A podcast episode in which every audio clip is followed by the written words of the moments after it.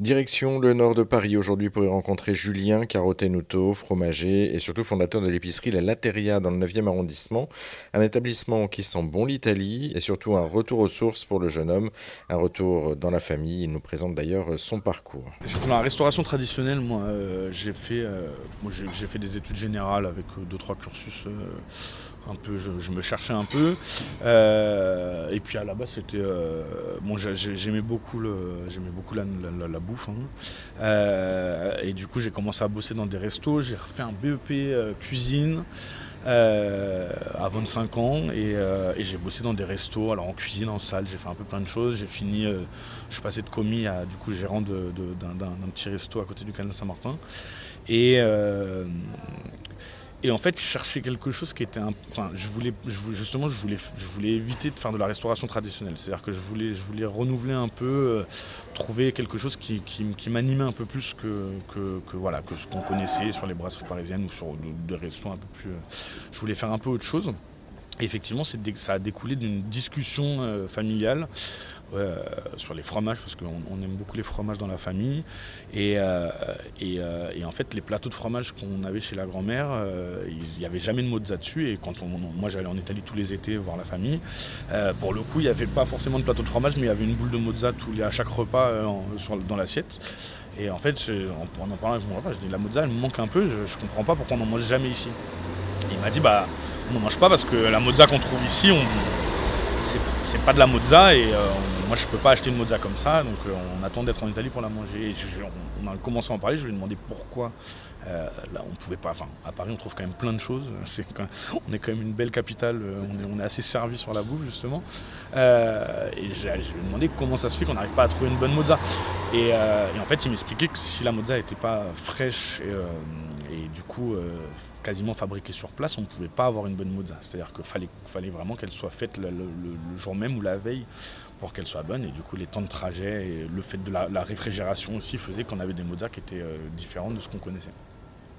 Et en fait, ça m'a fait un peu tilt dans ma tête. Je me suis dit, du coup, qu'est-ce qu'on peut faire pour, euh, pour l'avoir Il m'a dit, bah, faudrait que tu la fabriques ici, bonne chance. Et je lui ai dit, bon, bah, pourquoi pas voilà. Et l'histoire est partie comme ça, du coup, vous avez démarché après, euh, je présume, pas mal de monde. Et vous avez euh, surtout, vous, êtes fait accompagner de, deux personnes, deux fromagers, c'est ça? euh, d'un fromager, euh, de Franco surtout. Euh, ouais, ouais, après moi je suis allé en Italie, bah, déjà parce que je n'allais pas m'improviser comme ça du jour au lendemain, donc je suis allé en Italie, j'ai passé pas mal de temps en Italie, je me suis familiarisé avec le produit parce que c'est un produit que je connaissais dans la dégustation, mais je connaissais pas forcément la, la, fabrication et puis toute la, tout, tout, ce qui, tout ce qui en découle derrière parce que c'est un vrai, un vrai univers la mozzarella dans le sud de l'Italie. C'est il y a des fromageries, il y en a plein, il y a, il y a l'élevage, des bufflonnes, enfin, on a, quelque chose qui est historique quand même en compagnie euh, là-dessus. Donc, euh, donc euh, voilà, je suis allé, j'ai passé du temps dans des fermes, du temps dans les fromageries, j'ai rencontré plein de monde. Et, et en fait, c'est de la famille en Italie, qui, un oncle à moi qui m'a dit il y a pour moi la meilleure fromagerie en bas de la maison, il faut que tu ailles faire un, un, petit séjour chez eux. Et euh, j'ai rencontré les cousins de Franco, donc euh, voilà, qui m'ont dit écoute-nous, euh, tu peux rester là pendant six mois. Je pense que six mois, tu seras. J'avais déjà passé pas mal de temps. Ils m'ont dit je pense que dans six mois, tu seras prêt à la faire à Paris. En réalité, c'est alors on peut faire de la mozza en six mois, mais c'est un, fromage qui est très compliqué à faire. Il faut, beaucoup beaucoup de savoir-faire. parce que le lait est tous les jours différent. D'ailleurs, on, l'a vu en atelier, on a un cahier qui a refermenté. C'est pas, voilà, il faut, connaître, il faut savoir comment gérer le lait, comment gérer le cahier, comment gérer les aléas du quotidien. Euh, et en fait, je on en a parlé, ils m'ont dit on a, un, cousin qui est en, Irlande et qui cherche à se rapprocher de la famille. Euh, et tu peux lui parler de ton projet, ça pourrait l'intéresser. Il s'avère que Franco, il, passait une semaine euh, à Naples à ce moment-là pour revoir un peu sa famille. Et du coup, on s'est rencontrés. Voilà, ça a été, au début, ça a été, euh, n'a pas été facile de le ramener, euh, puisqu'il est venu visiter l'atelier, donc il a vu euh, une boutique de 45 mètres carrés avec 15 mètres carrés de labo, alors qu'il travaillait dans des labos de 130 mètres carrés.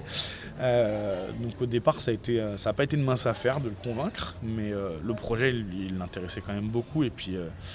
Et puis c'est différent, pareil, de ce qu'on peut trouver dans le sud de l'Italie aussi. C'est-à-dire qu'on fait de la mozza, mais on fait aussi plein d'autres choses. On travaille avec, avec des restos, des chefs, dans des, dans des conditions qui ne sont pas forcément euh, ce qu'on peut trouver euh, dans le sud de l'Italie, qui sont pas pour le coup là, c'est de la restauration euh, tradie, mais on travaille avec des chefs qui sont quand même très agréables, euh, qui respectent beaucoup le produit, et ça c'est agréable pour Franco.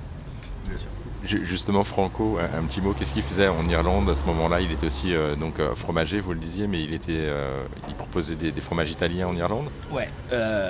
Franco, son arrière-grand-père était déjà fromager. Ils ont eu des, très belles fromageries à côté de Capua, à Capua d'ailleurs aussi, depuis, depuis des générations. Et, euh, et puis il a voulu euh, un peu prendre le large, donc il est euh, Aujourd'hui, on fait de la mozza un peu partout dans le monde. Hein. en France, on était quasiment les derniers qu'on ne faisait pas d'ailleurs, hein, mais on, fait de la mozza un peu partout dans le monde. Et, en fait, il, travaillait dans une ferme où il fabriquait la mozza sur place à Cork, dans, la campagne irlandaise. ça lui plaisait beaucoup d'ailleurs, mais, voilà, il, voulait se rapprocher un petit peu et puis c'est un projet qui l'a bien branché. Mais il faisait exactement la même chose, hein. il faisait des fromages italiens, il faisait de la mozzarella. Euh, bon, il y a quelque chose qui l'a chagriné, c'est qu'il a le troupeau de bufflon, enfin les associés sont séparés, il y a, un des associés qui a pris le troupeau de bufflon et l'autre qui a gardé les vaches, donc il travaillait, là il travaillait au lait de vache à la fin, alors que normalement c'est la mozza au lait de bufflon qui, travaille. Donc je pense que ça aussi était aussi une, des raisons pour lesquelles il, s'est rapproché de Paris. Mais voilà, il faisait la même chose, hein, ce qu'il sait faire, euh, la mozzarella, et qu'il fait très bien d'ailleurs. Merci beaucoup. Une dernière petite chose au niveau de la famille. Du coup, vous parliez de votre famille et de sa famille à lui. Euh, il y a pas mal d'échanges entre l'Italie et l'Espagne. Qu'est-ce qu'il pense euh, justement aujourd'hui des, deux projets, des deux bébés, Nanina et la Lateria Entre l'Italie et la France Qu'est-ce qu'il pense justement Qu'est-ce qu'il pense justement de, vous et, de, et, des produits finis une fois, une fois goûtés Mon grand-père, ça a été le, le, test ultime, on va dire, parce que c'est c'est un, vrai grand-père italien, un peu euh, comme on dit. comme on dit, voilà, il, il, a son petit caractère et ça a été un peu le test ultime. On lui a fait goûter la mozzarella. D'ailleurs au début, euh, qui n'était pas comme on l'a aujourd'hui, hein, qui, a, mis du temps à se mettre en place. Mais, euh, à partir du moment où il l'a trouvé, il l'a trouvé à son goût, bah, il, y, revient. Hein. il revient en Italie ils sont fascinés par le projet parce que pour eux, c'est, donner autant d'importance euh, à un produit comme ça, euh, ça les fascine un petit peu parce qu'ils eux, pour eux, c'est un quotidien, donc ils, ne se rendent pas compte que nous en France, c'est un produit qu'on va rechercher, euh, avec toutes les qualités qu'on va essayer de reproduire chez nous et tout ça, ils ont, du mal à comprendre, mais ils sont un peu fascinés par le projet. Et puis, et puis du coup, les deux familles se connaissent, donc, donc Franco, il a, il a, sa mère qui est française, c'est un peu l'inverse de, de, moi, et, et, et, voilà, tout le monde est, tout le monde est assez content de, de ce qui se passe. De ce qui se passe En tout cas, c'est validé par le grand-père, donc du coup, on, ça, veut dire que c'est un, bon principe. il est allé, allé s'installer dans le sud depuis un an ou deux, là, il a un peu, il, ça lui manque.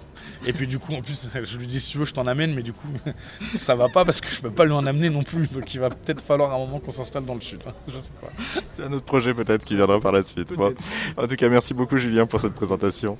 Avec plaisir. Pour déguster et découvrir tous les produits de Julien, rendez-vous à la Lateria au 151 rue du Faubourg Poissonnière dans le 9e arrondissement à Paris. Et on a mis euh, tous les liens sur rzn.fr.